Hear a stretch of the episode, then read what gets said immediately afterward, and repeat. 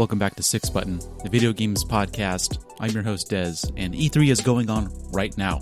So, next week you're going to get our full reactions to all the stuff that happened in E3. But this week, we're just going to post up a little short. Jace is going to talk about another one of these mobile MMOs. So, stick around, enjoy.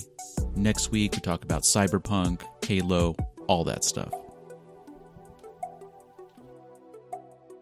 Well, Dez isn't here, so we're going to have a little fun. Um, I'm going to be talking about mobile games, and really one specific mobile game uh, that's caught my attention because of just how blatant of a ripoff. Well, that might be a bit unkind. How blatantly inspired this game is by World of Warcraft. Um, the game is called World of Kings, and best as I can tell, it's uh, available on Android and iOS. And World of Kings is, you know, it's it's much in the same vein as a lot of other mobile MMOs, in that, um, you know, it's very much like a, I want to say like a passive experience. It's not as active as some of the first generation mobile MMOs, like Order of Chaos, for example, which you know, Order of Chaos, if you haven't played it, really, you know, that game really tried to emulate what a traditional MMO was, except on your phone. And it was pretty popular. You know, a lot of people played Order of Chaos. Um, and it was so popular that they, they actually came out with a sequel for that game. Well, I'm not sure exactly what happened. It probably had to do with the fact that it's kind of difficult to monetize something like that. I want to say that they may have even had subscriptions for that game on different platforms. It was sort of released on everything. It was released on obviously Android and iOS, but I think it even had, was on Windows Phone and and Ouya, and even Windows and Mac. So there was really, I think, kind of an idea to you know have a MMO that was you know multi-platform for real, something that you could play on your computer and then take with you. And I mean, the concept was really cool, but somewhere along the lines, you know, I think these developers realized that this sort of thing was I don't know if it wasn't catching on or if it was difficult to monetize. And MMOs really changed on mobile, and nowadays they're like I said, are very much a, a passive affair, and, and World of Kings is no exception.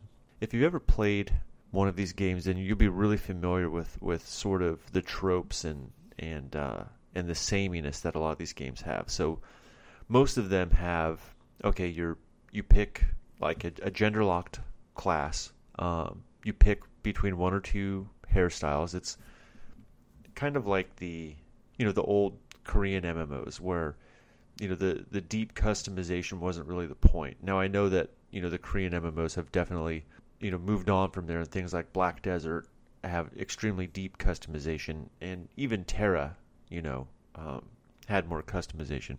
Anyway, uh, mobile MMOs are usually focused to just a couple of classes just a couple of customization options, and they're very sort of Korean inspired. You know, there's a very deep Asian influence in most of these games, and essentially what you do is is you tap on an objective and you watch your character sort of complete that objective.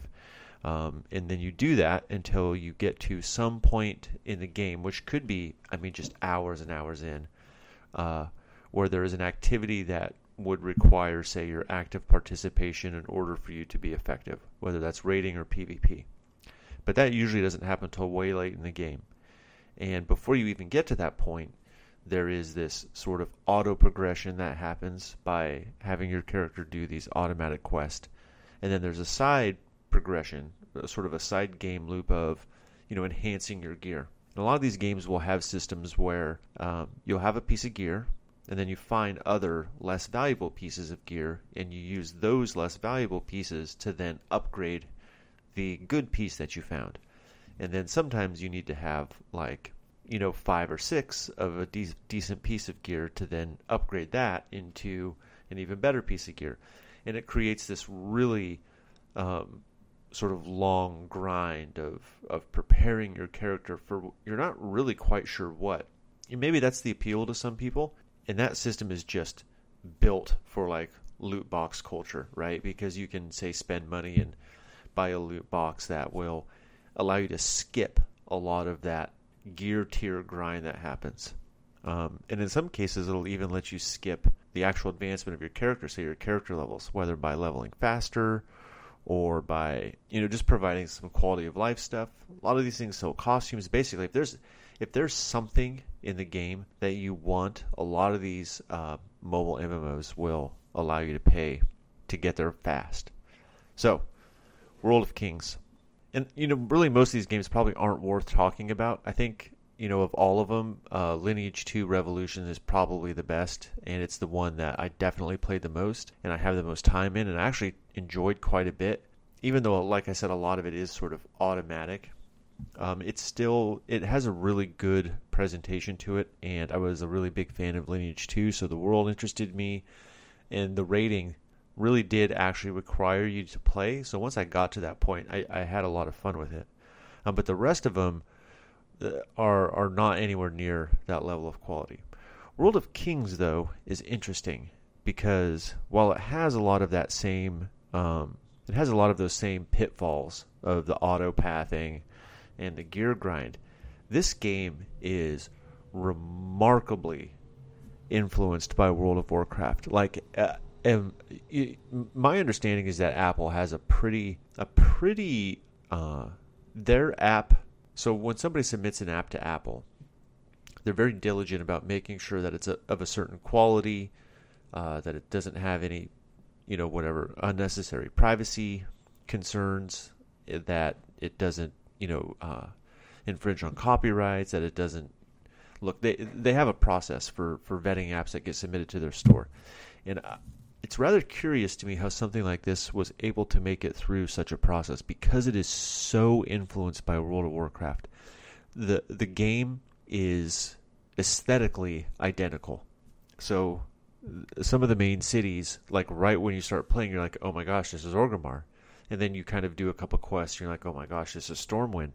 And the armor sets are identical. Uh, the, it even has like a preview system for armor, like in like in World of Warcraft. You know, sort of a, a like a transmog kind of thing. It has the floating airships. Even the sounds and the music of the game really are what I would say kind of like remixes of uh, you know World of Warcraft compositions. So it's it's really kind of interesting how in how something like this could even be made. At the same time, because it is so familiar, it makes it sort of fun. You know, and it and it has a it, again, much like World of Warcraft, it has you know like like a dungeon finder, so you can kind of go enter this queue system, and then you'll get uh, you know it's interesting, right? Because I'm not exactly sure whether or not the the people that I got paired up with are people themselves, or if they're bots It it it's really hard to tell because when everybody is sort of like automatically doing things, it's hard to tell whether or not that they're people. Um, but it does have, you know, PvP, uh, dungeons. Uh, it has a gear system that's based on the same sort of color. There's these kind of. I'm not exactly sure if I would call them public quests or not, but there seems to be these kind of open worldy sort of boss fight um, situations where again what are presumably other people are participating in you know uh, like some sort of world event. So it's interesting. And having such a deep world of warcraft aesthetic and me being such a big fan of the game uh, i have to admit that i find myself playing this thing. And even though it has all of this uh, auto pathing and all of these really what are not great features of mobile games. Um, it is kind of fun to have Pocket World of Warcraft. I have to admit. I think it's found something of an audience because the the chat seems to be filled with all kinds of different people. I see a lot of what I assume is uh, Portuguese in the chat and that may be just the server that I happen to have selected. I, you know, it suggested a server, and I just picked it. But they're people, and at least in the chat, again, I can't speak for for certain about like the teams and and the dungeons and stuff. But at least in the chat, the, these are people, and they're talking about the game. I, I believe the game is relatively new, so it could also be part of that that there's just this, you know, there's there's this crowd that sort of follows these games and they just happen to be on this one right now. That could also be the case. So, World of Kings, I think, is definitely worth a download. Oh, that reminds me. One of the other things that's been recently happening in these sort of uh, auto MMOs, for lack of a better term, is that they've really sort of increased the graphical fidelity to kind of take advantage of, you know, some of these modern uh, devices. You know, a, a, relatively new um, iPhone or Galaxy device is quite powerful, and um, these games are starting to take advantage of that. These auto MMOs are starting to take advantage of that, and World of Kings is no exception. You're able to run the game at the native resolution of the device, and it'll allow you to um, do 60 frames per second. You can turn on anti-aliasing. There's all of this customization in terms of fidelity, which I think is really cool. And that's probably also cool for people that have like lower end devices, right? So they can scale the resolution down or they can lock it to 30 frames per second. Um, I'm running it maxed out, and I haven't. I mean, all these games are like tough on the battery. That's just the nature of it. You know, uh, to keep devices thin, uh, the batteries are small, and that's just the way it is. So, um, like most uh, phone games, it, it does have a battery drain when you really crank up the frame rate, but I think it's totally worth it. I mean, it's not like I'm going to sit here and play this thing for hours. It's kind of something that uh, you know will kill the time, you know, when you can't play quote unquote real games.